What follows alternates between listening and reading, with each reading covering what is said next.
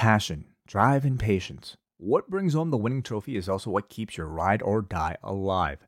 eBay Motors has everything you need to maintain your vehicle and level it up to peak performance. From superchargers, roof racks, exhaust kits, LED lights, and more, whether you're into speed, power, or style, eBay Motors has you covered. With over 122 million parts for your number one ride or die, you'll always find exactly what you're looking for. And with eBay Guaranteed Fit, your part is guaranteed to fit your ride every time or your money back. Because with eBay Motors, you're burning rubber, not cash. With all the parts you need at the prices you want, it's easy to turn your car into the MVP and bring home that win. Keep your ride or die alive at ebaymotors.com. Eligible items only, exclusions apply. But that's what pisses me off the most, Joe. Because you know my wife. You know my kids. And long before, this was the house that AJ Styles built. We both shared the cockroach infested apartment complex and shared stale pizza together. And within a matter of minutes, you threw it all away. Over a decade of friendship, you threw it all away in a matter of seconds because you mentioned my family name. At SummerSlam, Joe, you're not walking out the WWE champion. In fact, you'll be lucky to walk out at all. Period. As if they don't have too much on their plates. The Kings of Combat Sports podcast, John and Wade. They'll talk about the things they did that day. They'll analyze the work of Vince and Triple H. Rewind to SmackDown. Rewind to SmackDown. Rewind to SmackDown. Rewind to SmackDown.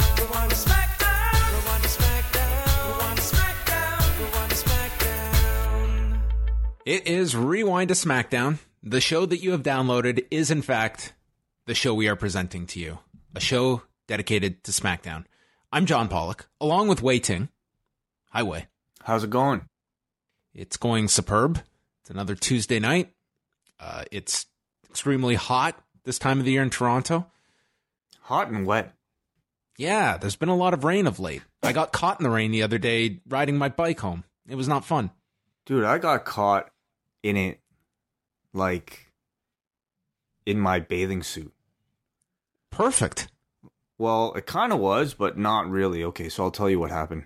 So I, I, I went to. Um, are you familiar with Wet and Wild, Toronto? Yes. This uh, theme park water park. Uh huh.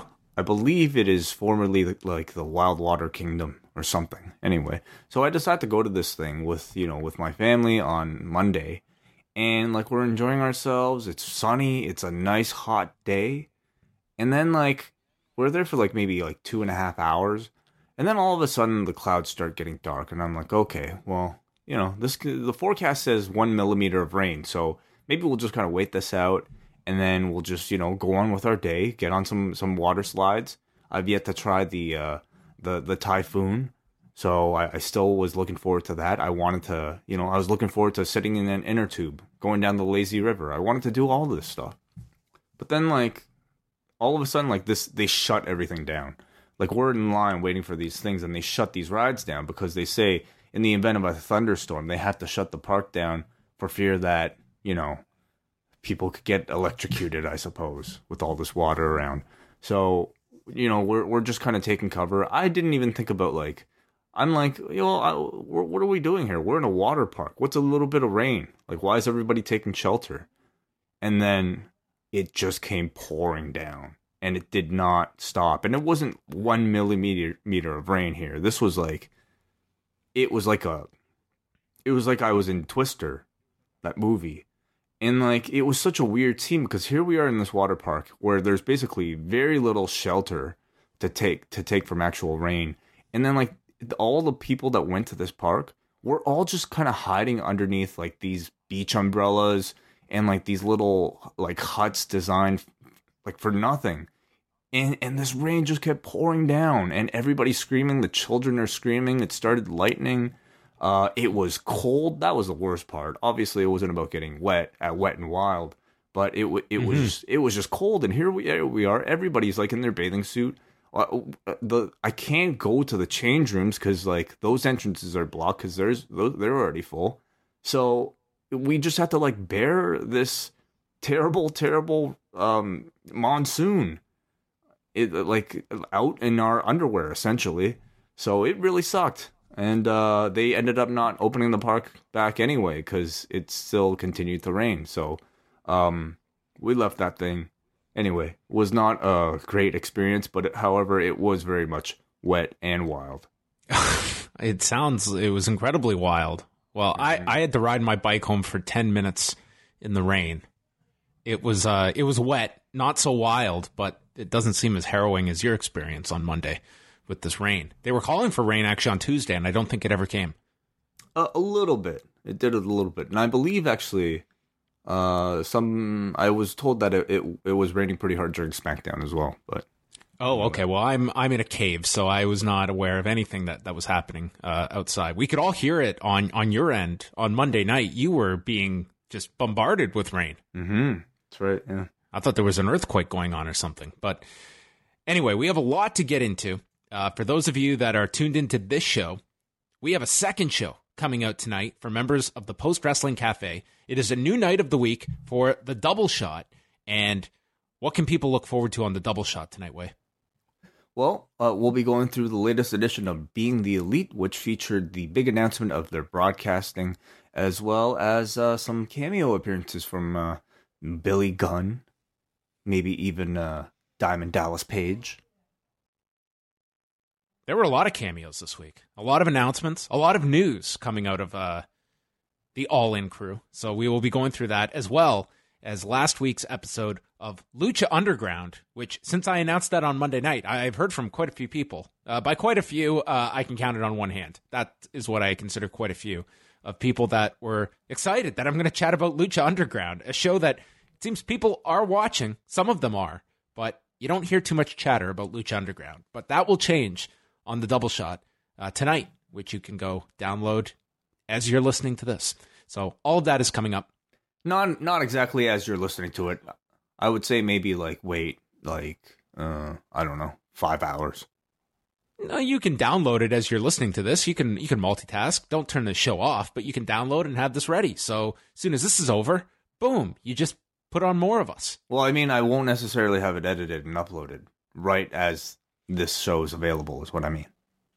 Most people, by the time they're listening to this, I'm sure I'm sure it's around there. And if not, well, you just got to wait a little. Okay. Yeah.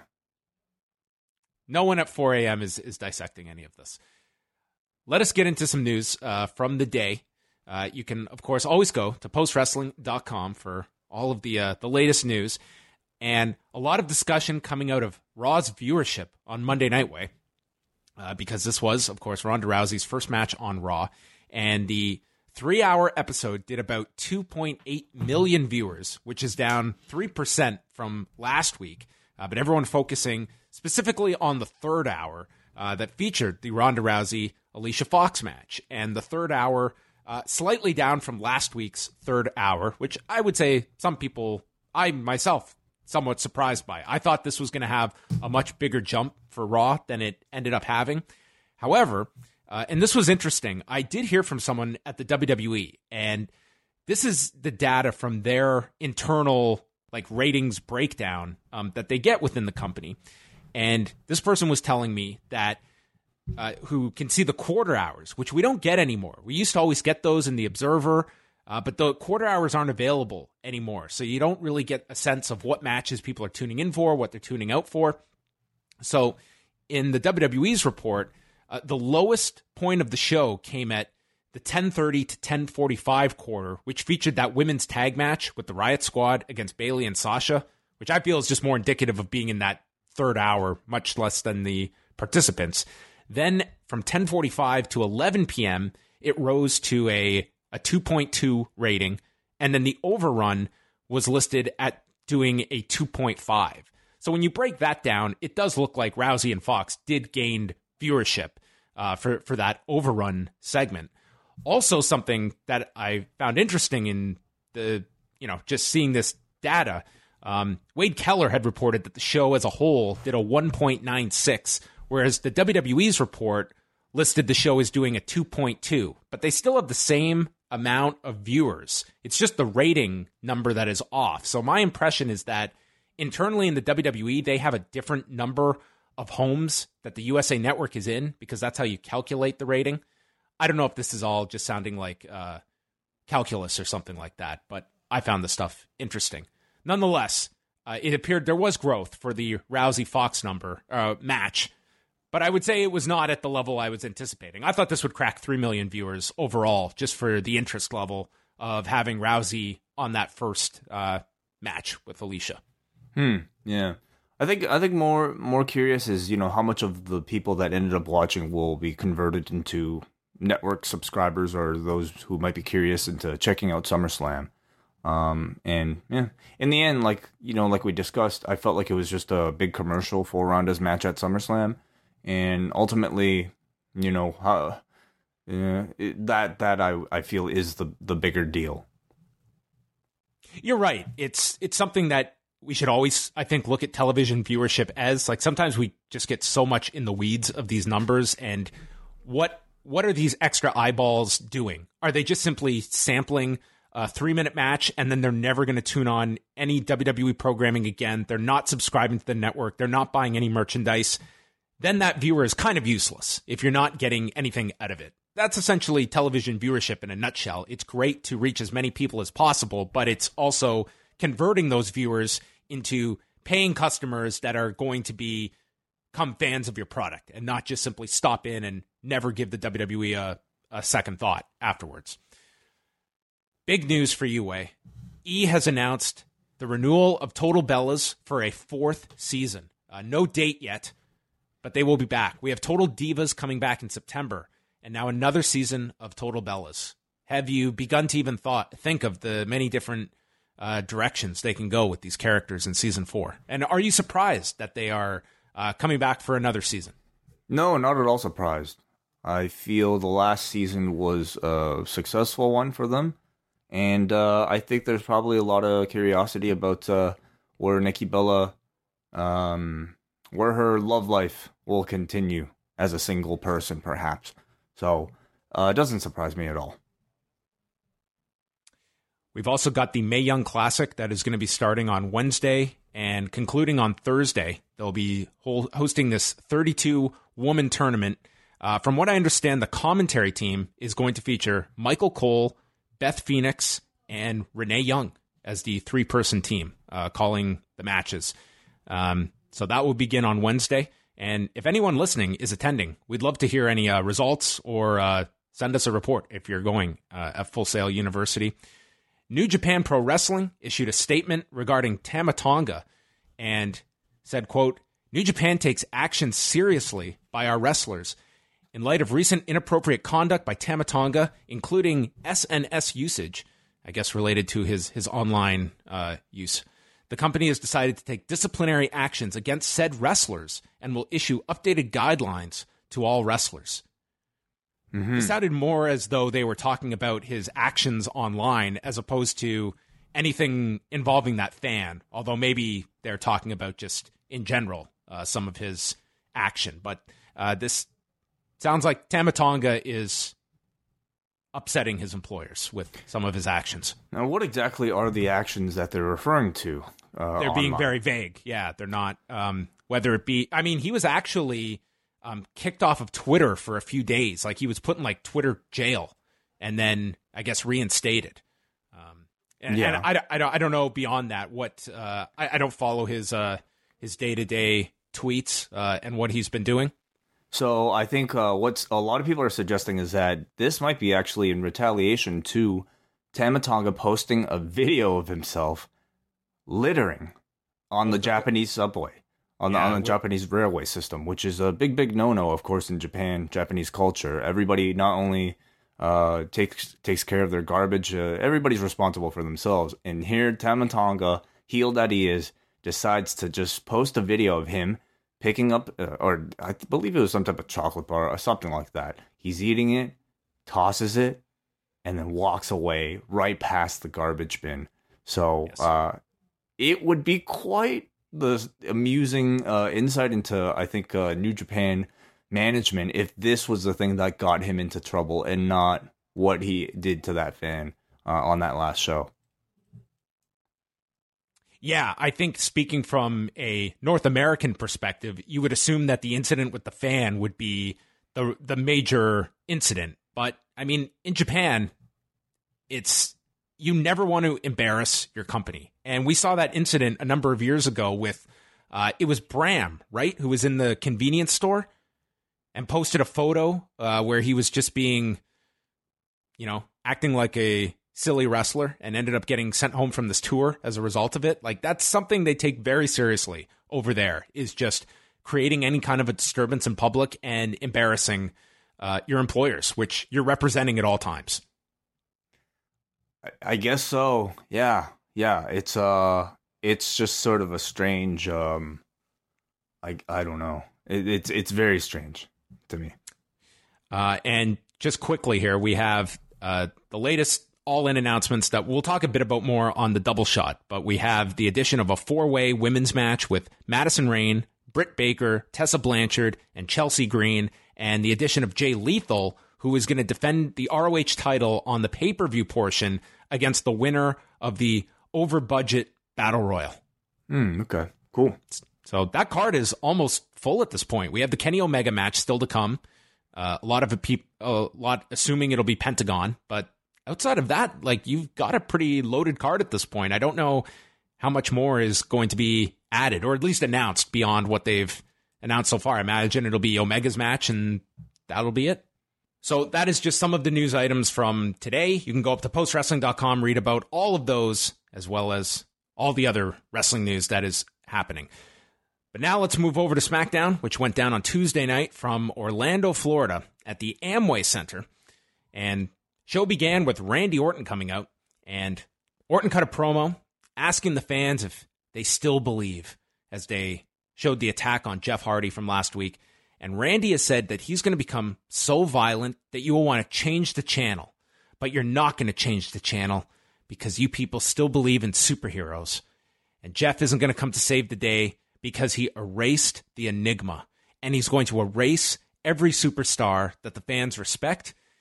And he doesn't receive any respect from anyone in the back. He was once the youngest in the locker room, the youngest champion. He's won 13 world titles, lists off all of his accomplishments and he goes back to his key word erase. He's going to erase every star that they choose to believe in and says that you can call Randy the three most destructive letters R, K, and again, just throws the mic away and leaves. And that was all of Randy Orton on this show. I thought we would have much more involvement with him in regards to Shinsuke Nakamura. There was no Jeff Hardy on this show. It was just this Orton promo that was self contained at the beginning of the show. Hmm. And the promo itself, I thought was very good. However, I feel like I was disappointed in that he didn't really say anything new, especially nothing that he didn't really say two weeks ago when it felt like he cut this exact same promo when he came back. So, you know, good de- delivery. I found it pretty low on substance, though, unfortunately. Uh, and I'm still kind of a little puzzled as to what his role might be in this whole Jeff Hardy Shinsuke Nakamura feud at SummerSlam. Yeah, so over the weekend, they announced Shinsuke Nakamura versus Jeff Hardy for the U.S. title. And I think every single person that read that assumed that Orton's getting inserted into this match, and probably still assumed that. But there was no no movement in that direction on tonight's show. So we have one week to go to, I guess, solidify Randy's spot at SummerSlam. I could see him not being inserted into that match and just kind of figuring into it somehow as a as a as a tease, you know, uh, of of of something that he might do to to interfere. Um, which I think would be a bit weak because I feel like Randy Orton's been incredibly hot over this past uh, several weeks, and him missing out on a match in SummerSlam, I think would be a bit of an oversight. Yeah, I would. I'm not clamoring for any more three ways, but I mean, Randy Orton to me is uh, much more interesting being involved in with one of those uh, people, especially Jeff, than Nakamura and Jeff Hardy having a singles match at SummerSlam. That I don't think anyone would be believing there wouldn't be a run in for involving Randy Orton, but we'll see what they do.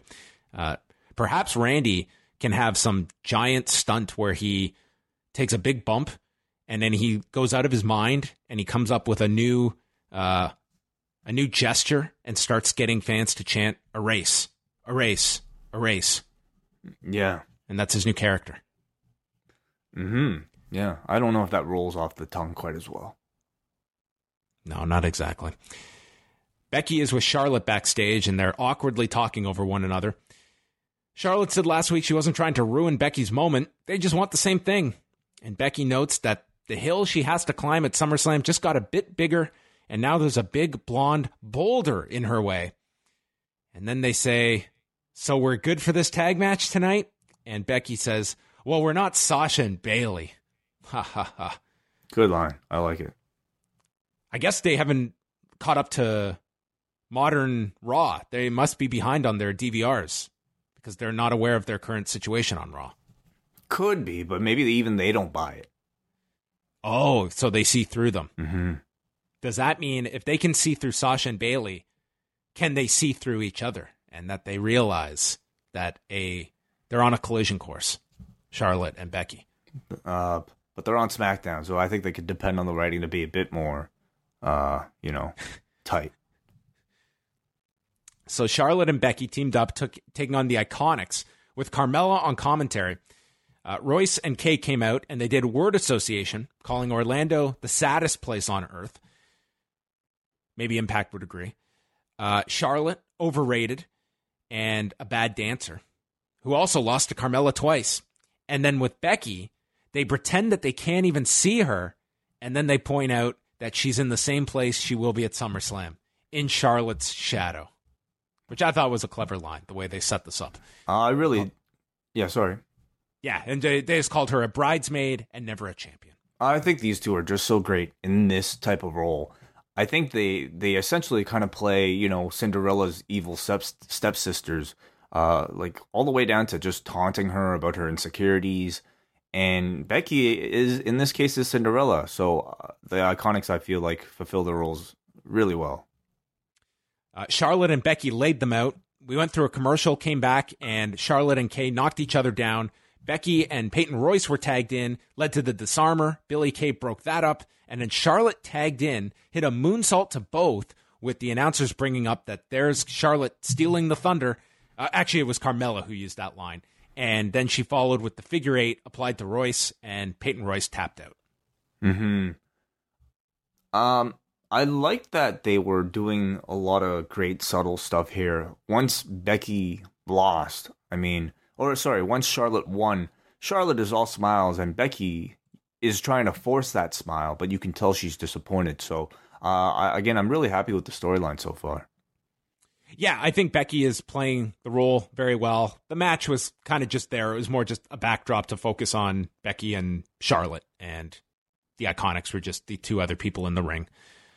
Renee Young was backstage with the New Day, and Kofi Kingston put on this blonde wig and morphed into Kramer Kingdom. So he's taken this this announcer's voice that he's been doing on commentary, and now it's a full fledged character. And he proceeded to interview Woods and Biggie as they cut promos on the bar and the Bludgeon Brothers.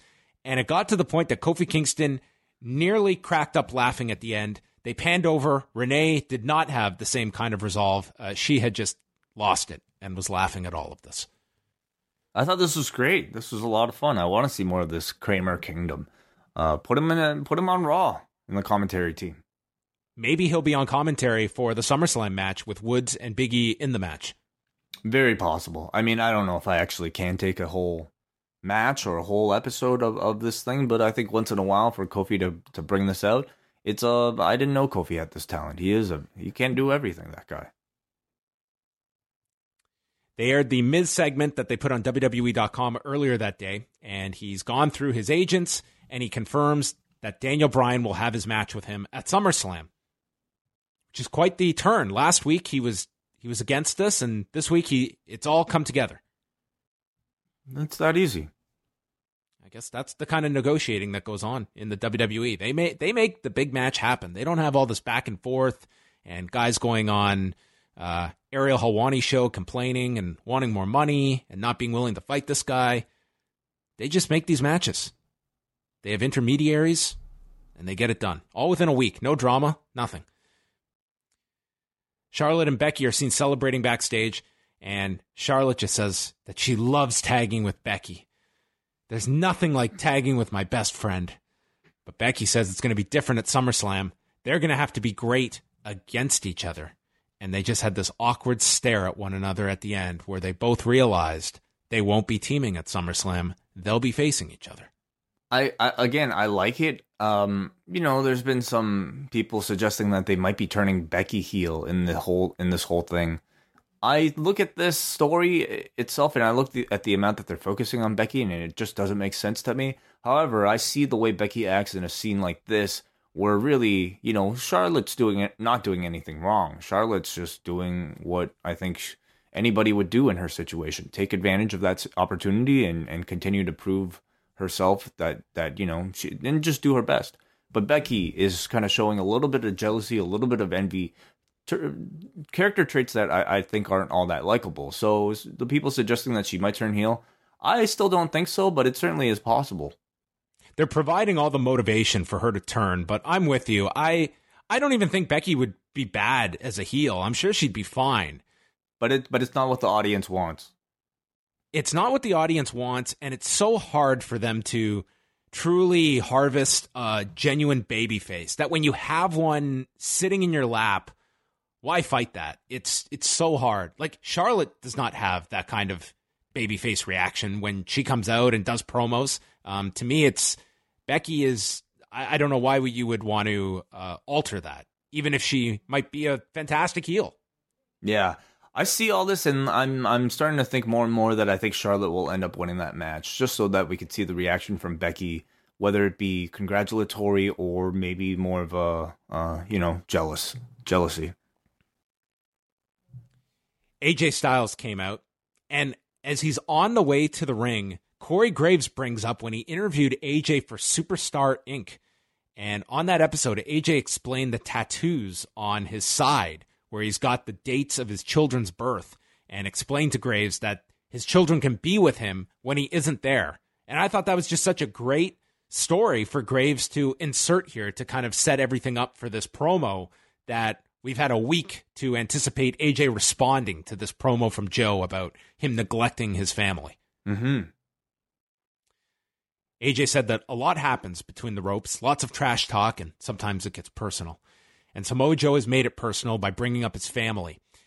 He stated he wants to be one of the greatest superstars for his family and said that we all make sacrifices as parents. It's what we're supposed to do. And he is gone over 200 days a year. He misses Little League sports, he misses birthdays. It was his 18th anniversary just a few days ago with his wife, who is basically a single parent because he can't be there and they show Samoa Joe watching backstage with a horrendous black eye.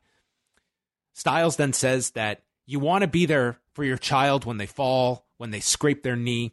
And what bothers him the most is that Samoa Joe knows his wife and knows his kids, and that's why it pissed him off. They once shared a cockroach infested apartment and threw away their decade of friendship in seconds because of last week's promo and he's not going to let Joe get his hands onto this title. Joe's going to be lucky to walk out of SummerSlam, period. And he ends the promo, and Joe is just seen laughing backstage. I thought this was a great promo from AJ. It was really good, yeah. The subject matter was incredibly captivating, and I thought AJ's promo felt very real. Uh, you know, I'll say though that I feel somebody like the I think a lot of wrestlers would kill to be able to have a storyline like this because this is what wrestlers go through. All of them, the you know any of them that have families at least, where uh, they they miss out on a lot of the, their kids growing up. So I think AJ certainly did his best, but I just couldn't help but think of a stronger performer like somebody like a Dusty or a Jake or even like a Mark Henry and what they could have done with subject matter like this. I, I feel like AJ kind of failed to reach that real emotional peak that this subject matter kind of necessitates. Nonetheless, it was a very nice retort that I think did help deepen the layers of this rivalry. Yeah, I mean AJ is is hardly Dusty or Jake, but I think that when he can actually hone in on something real, that's when he has done some of his best work. And as much as the Claire Lynch angle is very much maligned, and rightfully so, the beginning of that angle showed a lot of promise. And when we've been able to see AJ attach angles to real life subject matter, that seems to really spark something in him. And I think that's what they they got into here. Um, so I like the promo a lot um, as a comeback. And this hasn't been a very much overbooked feud going into SummerSlam. It's they've got a personal issue, and it's not it's not too wacky. It's not too out of the realm of believability. It's very believable the, to see these two have this personal issue going into this match at SummerSlam. So I've liked kind of the simplicity of this build-up for SummerSlam. Me too. Lana was shown warming up, and Rusev appeared, admitting that he should be more supportive, and he'll be in her corner tonight for her rematch with Zelina Vega. The rematch nobody asked for. Lana thanks him, and then Aiden English appears, apologizes to both of them, and he is adamant that he had the right intentions, and he doesn't know who he is without them. So Rusev forgives Aiden. They shake hands, and then they walk to the ring, but he tells Aiden, No, you can stay in the back. And Aiden looks pretty annoyed. So Zelina Vega took on Lana for the second straight week. We had Vega choking her, and then Lana is throwing down and responded with a snap suplex. Audience was completely dead. Then Andrade distracted, and this allowed uh, Vega to hit a lung blower to Lana. Rusev goes after Andrade on the floor. This woke the crowd up. Vega then uh, kicks at Rusev, and it allows Andrade to throw him into the post. And Vega hits this leaping kick. Lana then climbs to the top. Aiden English runs down, and as he goes to tackle Andrade, he goes into the turnbuckle, and Lana awkwardly falls off the top turnbuckle and takes the running double knees from Vega, who pins her in three minutes and 35 seconds. So, yet again, this fool interrupts and screws up a match for Lana and Rusev. Hmm. Yeah. Continu- continuing to tell the story, which you know is is a, a little predictable, but I think that's totally fine. All this made sense. I guess I just wish they weren't using this particular match to try to tell this story two weeks in a row. I just simply don't think Z- Zelina and Lana are good enough together to be going mm, two weeks in even these brief five minute matches. What do you feel is the match at the end of this? I think it'll be Almas, Rusev, and then at the end of it all, maybe maybe Rusev and, and English. So you, this leads to a singles match at SummerSlam with Andrade and Rusev. For now, yes. I think it's a bigger story that they'll probably keep telling afterwards. Yeah. I could see them going the mixed tag direction, but I think they've really taken a lot of the wind out of the sails of involving Zelina and Lana, which is something they could have built up to that instead of you're just exhausted by these two after two weeks. Renee was with Shinsuke Nakamura, and they bring up the match with Jeff Hardy being official for SummerSlam. Nakamura then says, No, he's been erased. And Renee says, Well, not literally. And Shinsuke explains that he does understand metaphors. So then Tye Dillinger and R Truth walk in, and Truth says he wants a match at SummerSlam for the title. And when he's asked how he's going to do that, Truth says he'll do what everyone else has done to get title matches. He'll pin Carmella. And then Nakamura speaks Japanese, and R Truth is greatly offended by this and says he can't repeat what he said. And Truth says he wants Nakamura tonight. Hmm. Yeah. So you know this continues this sort of mini R Truth push, this this revival of R Truth, if you will. Um, where I think he's been doing pretty well. I think his charisma has really been coming through. I think the writers know how to write for his character. Uh, and in ring, he's been looking pretty decent too in these short matches. So I'm I'm not opposed to seeing more R Truth on SmackDown at all. Byron Saxton was in the ring, and he went to bring out the Miz, who just appeared on screen because he is still on the set of Miz and Mrs. He calls Byron a second-rate commentator, and Saxton brings up Total Bellas being renewed for a fourth season and asks if Miz and Mrs. can expect such success. And Miz just laughs this off, saying, We have way more viewers than Total Bellas. We're doing just fine. He also adds that they don't have one bad review on Rotten Tomatoes, which I'm pretty certain Miz and Mrs. Uh, isn't even on Rotten Tomatoes. So he would not be technically lying uh, by that fact that they do not have a bad review. I don't think they have a good review either. He plugs the third episode tonight. And then Saxton brings up the history between Miz and Daniel Bryan going back to 2010. And Miz just cuts a furious promo saying he doesn't need a match with Bryan. Bryan needs a match with him. He's sick of carrying this subpart amateur. He's done sharing the spotlight with someone who doesn't deserve it. He's sick of being called soft. And when Bryan is the one who's been at home crying the last number of years, he's not hiding from Bryan. He's not hiding from anyone. He's going to expose Bryan. And Miz keeps going on when suddenly Bryan appears on the set attacking Miz. He attacks the security guards. They're trying to pull him off. And then it ends with Miz breaking, I want to say, a potted plant right over Bryan's head. This glass vase that just crushed Bryan's skull and sent him down to the floor. There was no laughter, though, from the announcers. So they have learned in the last two years how to sell a glass being shattered over a man's head. Hmm. I thought good stuff here from the Miz. Two weeks to go, I, I do feel like it was time to escalate it into a, one of these types of brawls. Um, the setting is a little bit odd to me. You know, I, I didn't know reality shows really had sets. yeah, this is just a room. Yeah, and I don't know how much of that was really necessary to try to sell all this stuff when they could have just done that same type of brawl, I suppose, uh, backstage or even out in front of the open. Um, but some physicality here and getting a brawl in, in between these two, I think is good. I think again, you know, this feud will really kind of maybe come come together when we start to see a lot of that older footage in this video package that hopefully they'll they'll show starting next week. Shinsuke Nakamura, R-Truth. Truth rapped for his entrance, and Corey Graves says he understood more from Nakamura's theme than what came out of R-Truth's mouth, and he doesn't even speak Japanese. R-Truth also is wrestling in shorts. It is the summer. Mm-hmm. Truth fires up with a big splash, hip toss, and then Nakamura comes back with an enzuigiri. He went for this triangle from the side as he grabbed uh, Truth for an armbar. He broke it with a rope break and then Nakamura followed up with knees, a guillotine, and then the Kinshasa. He won quick, three minutes, 14 seconds. Just a quick match. Yes, yeah, nothing really to it. Um, but I do feel like again, Truth is perfectly capable in these types of scenarios. He's well liked by the crowd, and you know him losing in these five minute matches doesn't really change change that about him at all. Like he's pretty de- dependable in these scenarios.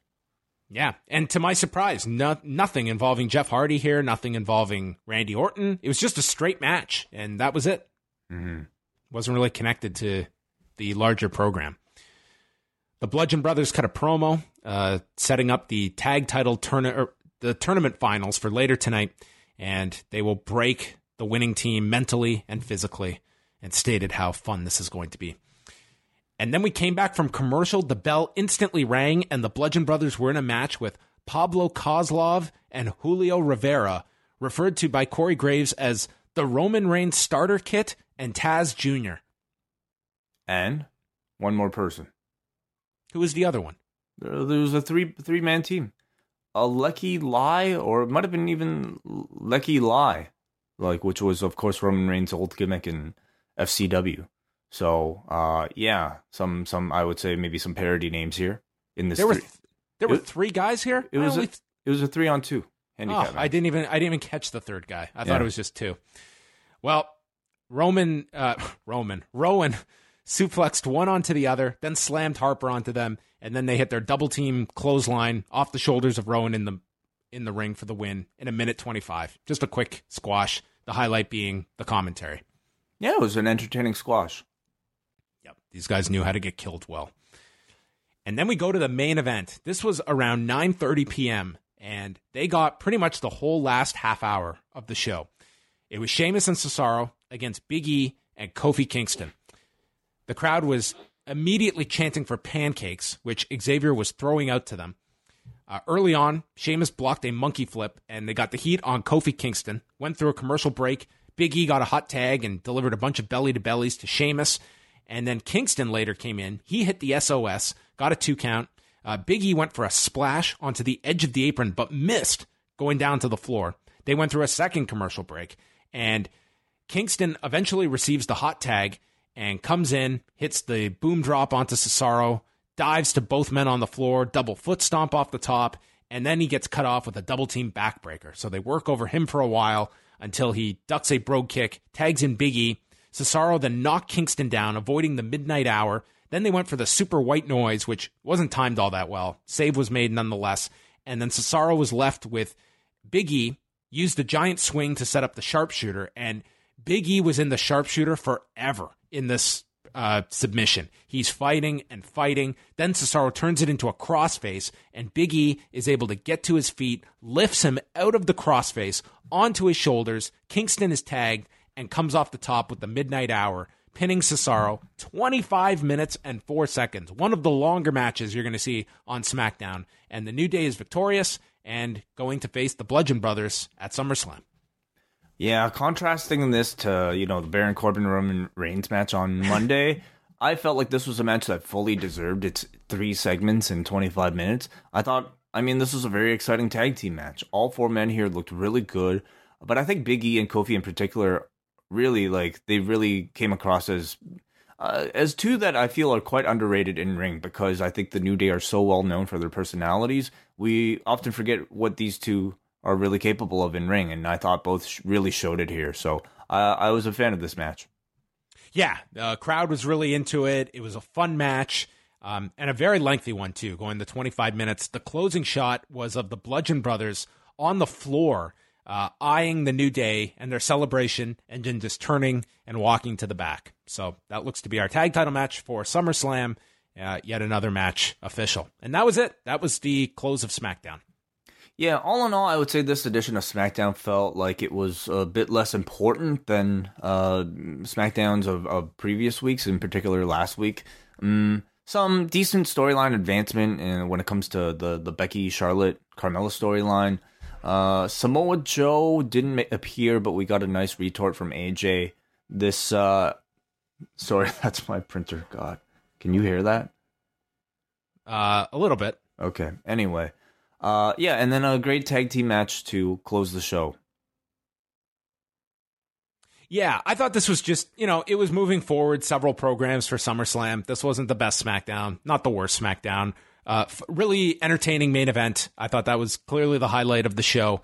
Um, I enjoyed the Orton promo, but was a little surprised they didn't kind of move that U.S. title program any further than they did. Um, the Becky Charlotte stuff, I think, is is working fairly well, and uh, the rest, uh, I can't say too much. It was like a bunch of filler matches um, to just fill out the show, and then that was SmackDown. So the SummerSlam card is largely come together and finalized, and it's going to be a lengthy, lengthy show when you figure that uh, Rusev and Andrade still have to finalize their involvement on this show. This is going to be this this could be a 14 match show next week. 14 matches that they're going to try to cram in five hours. Yeah, the kickoff is going to be at 5 Eastern, the main show at 7. And this one could very well hit midnight. It's possible. Jeez, wow. So then more than what are we looking at? Seven hours? This is like, uh, yeah, I I feel they're going to go well past 11 p.m. okay. So you're you're looking at minimum six hours and probably well above six. So there you go. That's that's what you can look forward to next weekend. So let's go to the feedback now. Forum.postwrestling.com, where you can always post your feedback after our shows, and we will get to them. And we start off with our poll. How was tonight's episode of SmackDown? A scale of 0 to 10. And tonight, I believe Raw was a 5.2. Did SmackDown top it? It did, with a 6.43. Which is, I think, typically kind of low for a SmackDown. So 6.4442. Yeah. Yeah, yeah. I, I enjoyed last week's much more than this one, but mm-hmm. Uh, you know, I don't have too much to complain about this week's either. Brandon from Oshawa writes, This episode didn't hold my attention like the past few weeks have. I didn't like Orton pretty much repeating the exact same promo he did a couple of weeks ago. Styles' promo was decent, but he's not even close to Joe on the mic. Their feud is already better than the whole Styles and Nakamura feud. R-Truth sh- shtick is just not funny. I've never gotten it with him. It's not my kind of comedy. The Miz Bryan stuff was all right. This was kind of a stalemate episode. We go to Darren, who says, I went to the show live in Orlando. Good crowd overall. The third deck was covered except for a small few sections, but otherwise looked to be full. The biggest pops in no particular order were AJ. This is where he debuted at the Royal Rumble in 2016. Becky, the mention of Jeff Hardy, Daniel Bryan, and the New Day, especially the victory at the end of the show. They did have some technical problems with the screens above the ring and the wraparound that kept going out for long periods throughout the evening that may have affected the crowd. Otherwise, a solid show that furthered many storylines. I really enjoyed the main event the most, as well as the Miz Bryan interaction and the backstage segment with Truth, Shinsuke, and Tye. I haven't watched 205 Live in a while, but, but it looks like Noam Dar is still on it for now. Dark main event announced by Paige during a commercial will be Joe and Orton taking on Hardy and AJ, but many still left after SmackDown went off the air. So I think I would have expected Daniel Bryan to be a part of at least a dark match. Mm. I'm assuming they were those guys were all actually there backstage. Uh, yeah, yeah, you would assume that. Uh, I mean, they could have done a pre-tape with Miz and Bryan. I guess they could have. Um, but yeah, I, I guess you would have anticipated that they would have been there. And based on the time we're recording this and when this feedback was posted, I'm guessing Darren was one of those that also left during 205 Live. Mm, maybe, yeah, because he posted this 25 minutes ago, like 30 minutes, like during 205 Live, basically. He could have been multitasking. Maybe, uh, maybe Mustafa Ali was on the way to the ring and he saw, thought I could just pump out this feedback. Last one is Connor from Minneapolis. Another really solid episode of SmackDown. It seems like SmackDown is doing a good job of balancing all the current storylines, giving each their moment to shine. Even though I enjoyed the Orton promo last week, this week felt like diminishing returns. Charlotte and Becky's storyline continues to be very strong. I'm sure you've already talked about it, so I will just say the main event was really good. This show did its job, advancing all the main storylines and setting up for what could be a very interesting go home show.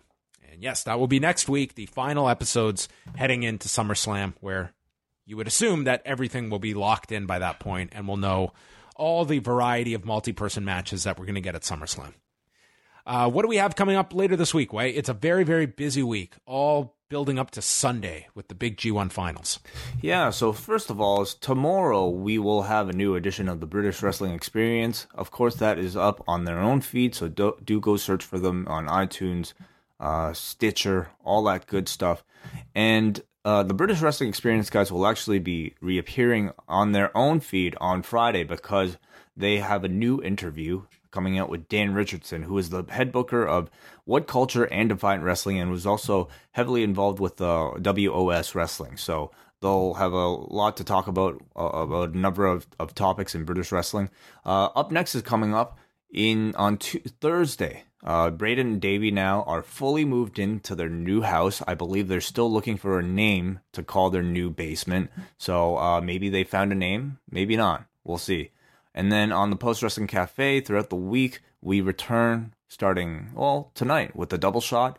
And then tomorrow morning, Wednesday, is our next. Actually, no, uh, correction. Our tomorrow's G1 review will not be available until later on in the day. I have some personal commitments, and John has uh, uh, uh, um, generously agreed to delay our recording of the G1 Climax review uh, the second last night of B Block action. And so do look for that maybe Wednesday evening.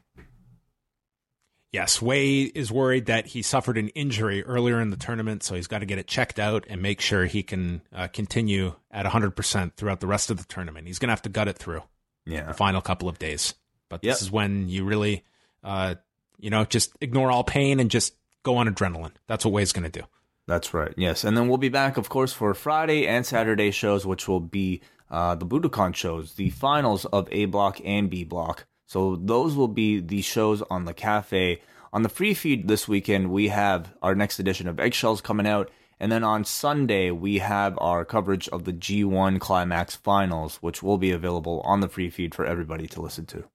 Yes, so tons of stuff coming out this week that you can always grab at postwrestling.com. And if you want to follow along with all of the various G1 shows this week, uh, go sign up, postwrestlingcafe.com. Uh, $6 a month gets you access to all this month's shows, and you can go back and listen to all of the bonus shows we have done dating back to December. So you can go check that out now.